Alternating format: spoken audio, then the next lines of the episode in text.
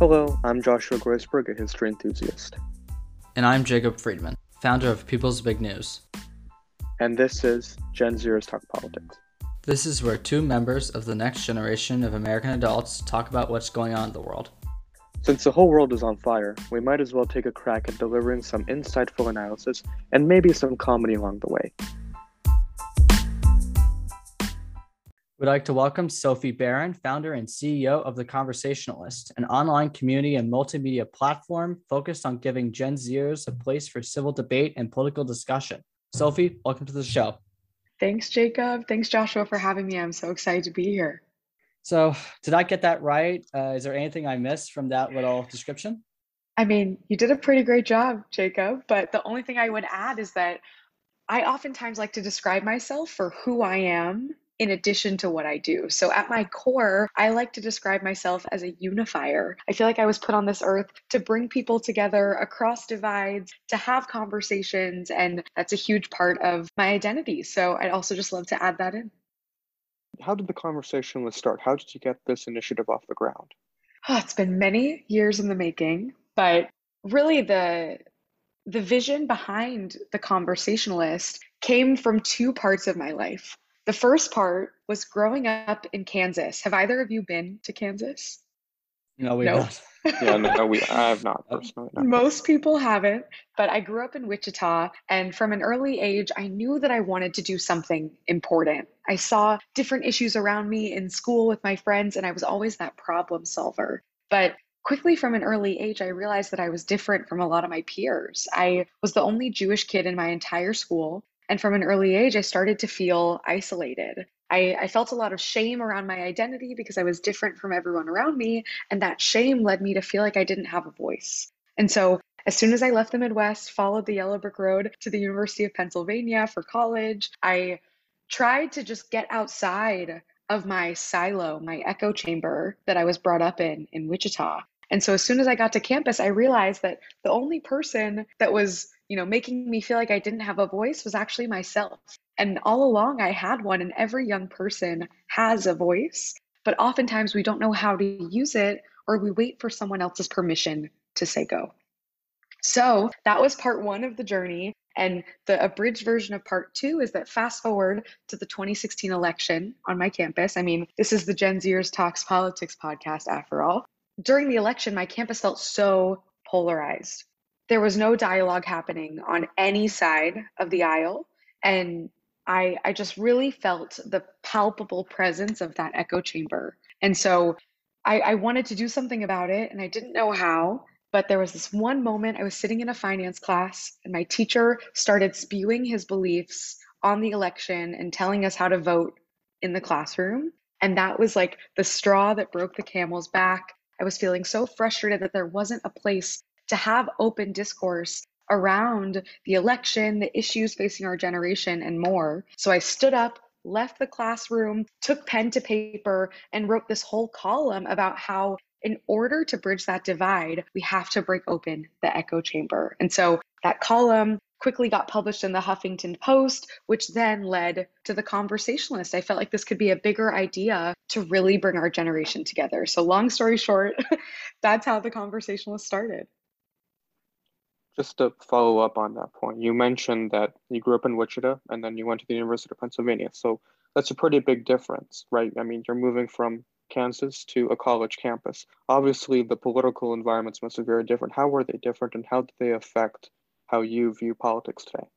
That's super interesting. So I always dissect that through the lens of my own echo chamber. So growing up in Wichita, I grew up in a very privileged, a very white community and for the most part, a very conservative Republican community. And so I think growing up, I was exposed to a lot of conservative beliefs that impacted my ideology. And then, of course, when I went to the East Coast for college, I got the opposite.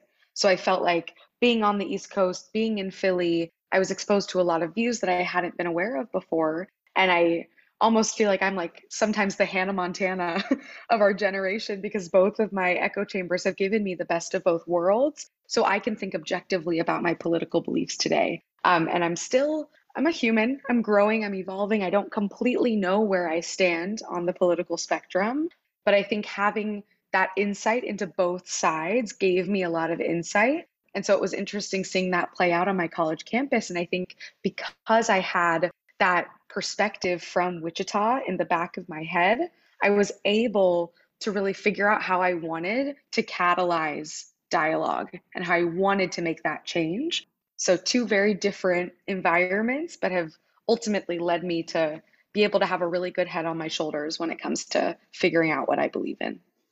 Do you have any unique strategies that you use to promote these types of conversations that aren't intimidating to young people that can actually bring them in and not feel awkward?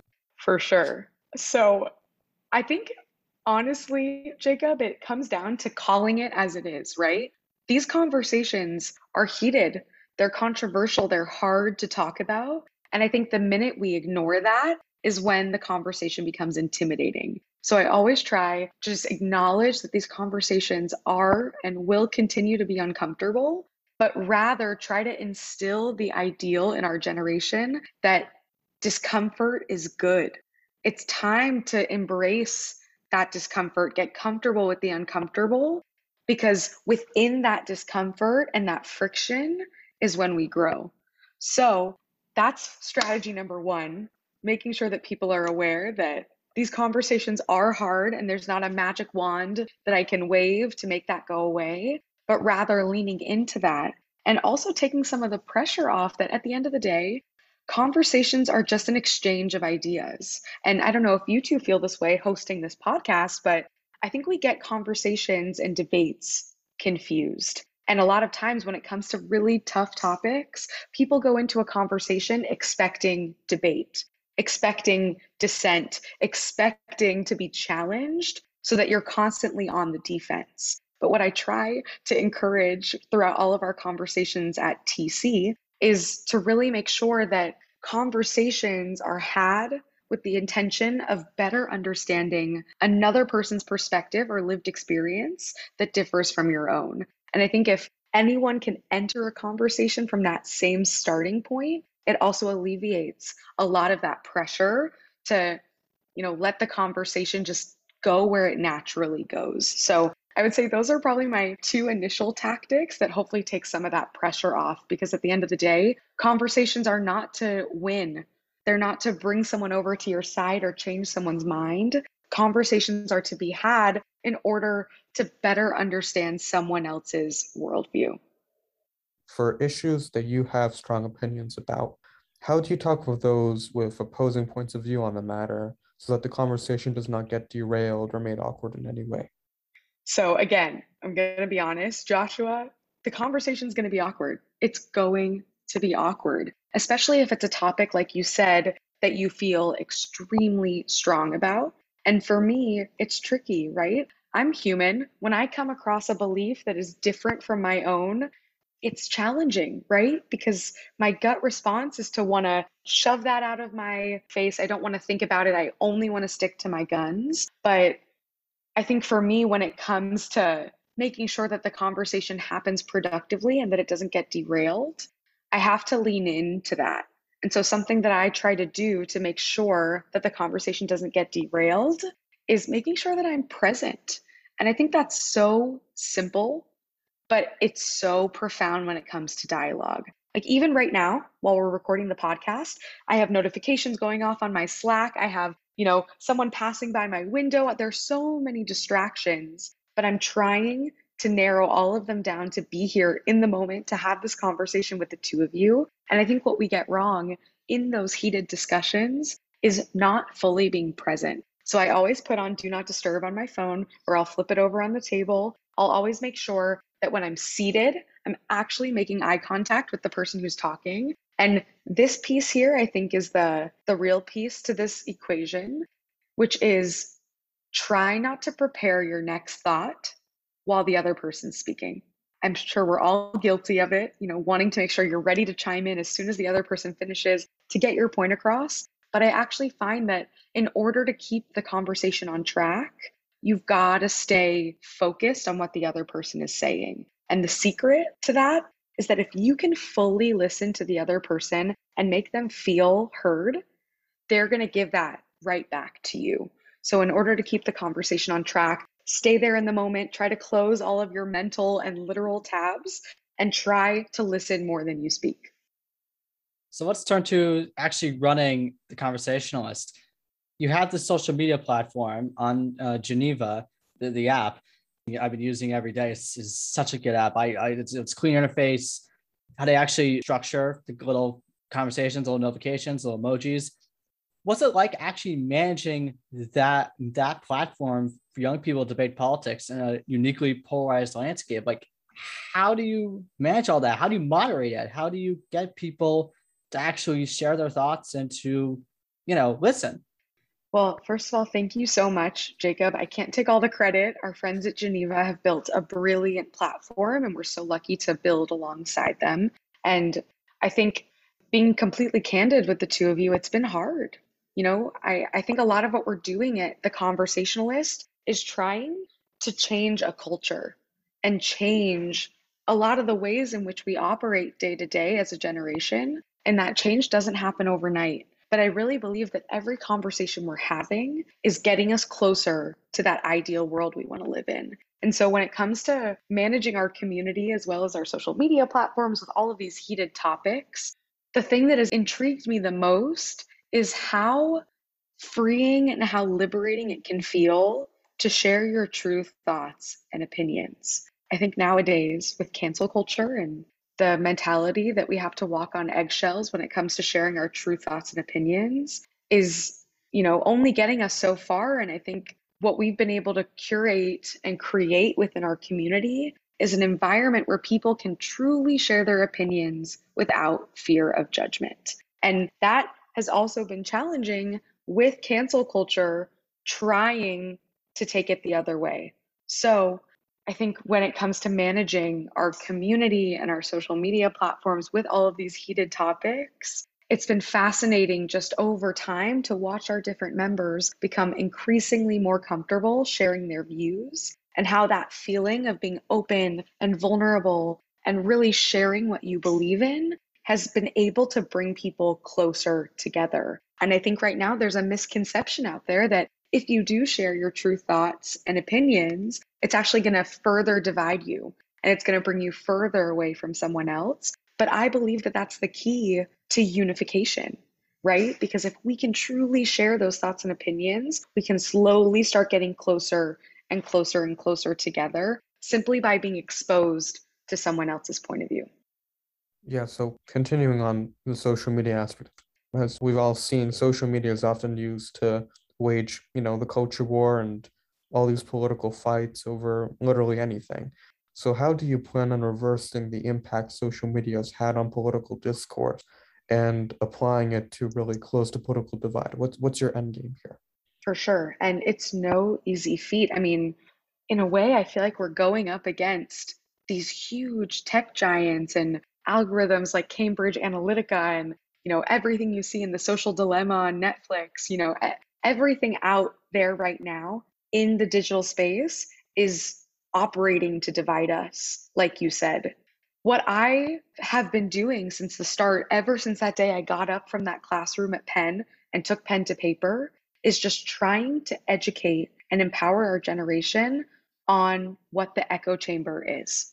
And I didn't even know what that term was until I started doing this work.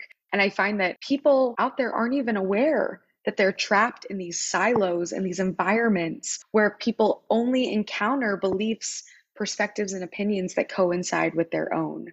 And so, a lot of what I'm doing through social media and through our platform on Geneva and all of our other initiatives is to make people realize and have that aha moment that they need to break out of their own echo chamber. And so I'm sure you've seen this on the platform. And Jacob, it means so much that you've been on the app. Um, but we have people there 24 7 talking about every issue under the sun impacting Gen Z from multiple points of view. So every person who's in the community and in that app and on our social media platforms and on our talk show all represent those echo chamber breaking viewpoints that can help us unify. So, number one, it's through the people. And then number two, I don't know if you've seen what I've been doing on social media, but every day I try to share about a breaking news event on my Instagram story. I ask people where they stand through a poll and a question, and then I compile all of the responses. And so, what this does on social media is it actually creates a place where we're having those important conversations from multiple points of view. And though it's not the same as in person conversation, trust me, that is the gold standard. I'm trying not to demonize social media. Rather, I'm trying to embrace it and use it as a force for good. And the way that I'm doing that is by taking all of these different views on hot buttoned issues and controversial current events to give people a myriad of POVs. So when it comes time to figure out what they believe in, they're no longer only privy to the views that are in their echo chamber. So I hope that's going to be how we close the political divide. I have so much faith in the work that we're doing, but it's it's granular and I think it really is by each person who's breaking open their echo chamber. So, you're talking about this tall order, this massive goal. What have been the challenges so far? Or has anything gone more smoothly than you anticipated? Anything that's actually been a blessing or in disguise or anything that has been unexpected? Yes, yes, and yes. You know, there have been countless challenges on this journey. And I think a couple come to mind that I'd love to share that just goes to show that this is no small feat, but all of these things have happened for a reason. So I think first and foremost, one of the biggest challenges we faced is recognizing and coming to terms with the fact that what we're doing as a platform is controversial. I started out this journey thinking, you know, we're just all going to come together, have these conversations. It's something universal that everyone agrees on. And I was wrong. Only a few months ago, I had this realization that there are a lot of people out there that don't even believe we should be having discourse and that exposing yourself to different points of view is not a good thing. And I think that unique challenge of realizing that our platform isn't for everyone was really tough to grapple with because I like to believe that every single person out there wants to grow, wants to embrace that discomfort, and wants to have those conversations. But that's not the reality. And so now, a few months later, having embraced that, I think it's for the best. But at first, that was super hard to acknowledge that a platform that I had built with the intention of being for everyone couldn't ever realistically be for everyone. So I think that's number one. And number two, I'm sure you've seen this just with our political climate today, but our definitions on free speech right now are completely subjective from person to person. And so, if we're creating a platform for true dialogue and true conversation where people can share their opinions without fear of judgment, that's going to alienate a lot of people who don't have the same definition of free speech as I do. So we've done our due diligence to really try to lay that out in our community guidelines, reaffirm it as much as possible. But that's a big divide that's out there right now. People who really believe that certain viewpoints are hate speech, even if they're not advocating for the physical harm of another person. And I think that divide of what is something we're allowed to talk about versus something that people don't think we're allowed to talk about is challenging. And so we've had to kind of navigate it and find ways to really stand firm in our own convictions. But it's hard when, again, I started out wanting to please everyone and create this platform for every type of person.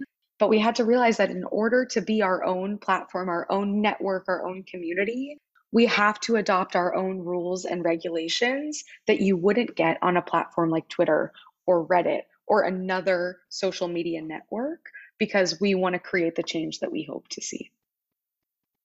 Well, I certainly agree with you about um, our political discourse currently being a minefield. And so I, I guess on that matter, I'd have to ask, what's your advice for Gen Zers who want to get involved in civil discussion, but don't know where to start, or if they're politically ostracized, for example, what can they do? I've brought up the term echo chambers a lot today. And I think the simplest way to get involved in civil discourse is to break open your echo chamber. I think there's the simplest thing that you can do, even on social media, whether it is Instagram, Twitter, Facebook, Parler, you name it. Find people and platforms and organizations that present you with different viewpoints outside of your own. And just those little monumental changes, I try to challenge myself to follow five new accounts a week that can help challenge my viewpoints. That steady increase can almost make you feel like you're reclaiming power within the echo chamber space that is social media. So, number one, that's a great way to get involved in civil discussion because you're not only seeing the discussion that reaffirms what you believe in. And I think part two to that, which might even be better as part one, is having some conversations with yourself. And I mean quite literally talking to yourself, whether it's in front of a mirror, if it's in your head, if it's when you are lying in bed at night. Try to ask yourself the hard hitting questions that you've never asked yourself before to really understand what you believe in. I've been trying to do this lately. I've been trying to better understand why I believe what I believe based on the environment that I was brought up in. And the more that you can understand yourself and your own voice and your own convictions, the more confident you're going to feel when you enter into any sort of civil discussion. So, talk to yourself, as weird as that sounds, and try to break open your echo chamber, even in the smallest of ways, to start seeing the world through someone else's eyes. You have your social media accounts. You have the Geneva platform with the chat rooms. You have the new POVZ show. But what's next? I, I just focus on growing these branches of the conversationalist tree, or is there something else you, you wanna you wanna tease while you're here? Well, I we have some exciting things happening that I haven't said out loud yet, so I'd love to share them here. First and foremost, we did just launch the first ever Gen Z talk show called POVZ. Get it? The Z for Gen Z. And what we're doing now is we're working to bring that show to the face to face space. So we're gearing up for a full on in person filming of our new talk show that hopefully will premiere right at the beginning of 2022. So that's very exciting. And number two, we're about to launch a very exciting new product and we're we're gearing up to launch a brand new text line. We want to find a way to really reach people and meet them where they are to actively help them break open those echo chambers that I keep alluding to today. So if there's a current event happening in the world right now, what's top of mind for me is the situation in Afghanistan. What we could do is send you a text to your phone, give you the lowdown on what you need to know about the topic, and say, hey, Jacob, Joshua, where do you currently stand on this issue? And depending on where you stand, we can send you something to help give you another side, to help open your eyes to a new perspective. So, very exciting. We're gearing up to launch the text line, gearing up for our talk show. And besides that, just continuing to have these conversations every single day. And finally, is there anything else you would like our listeners to know? Anything else you'd like to tell them?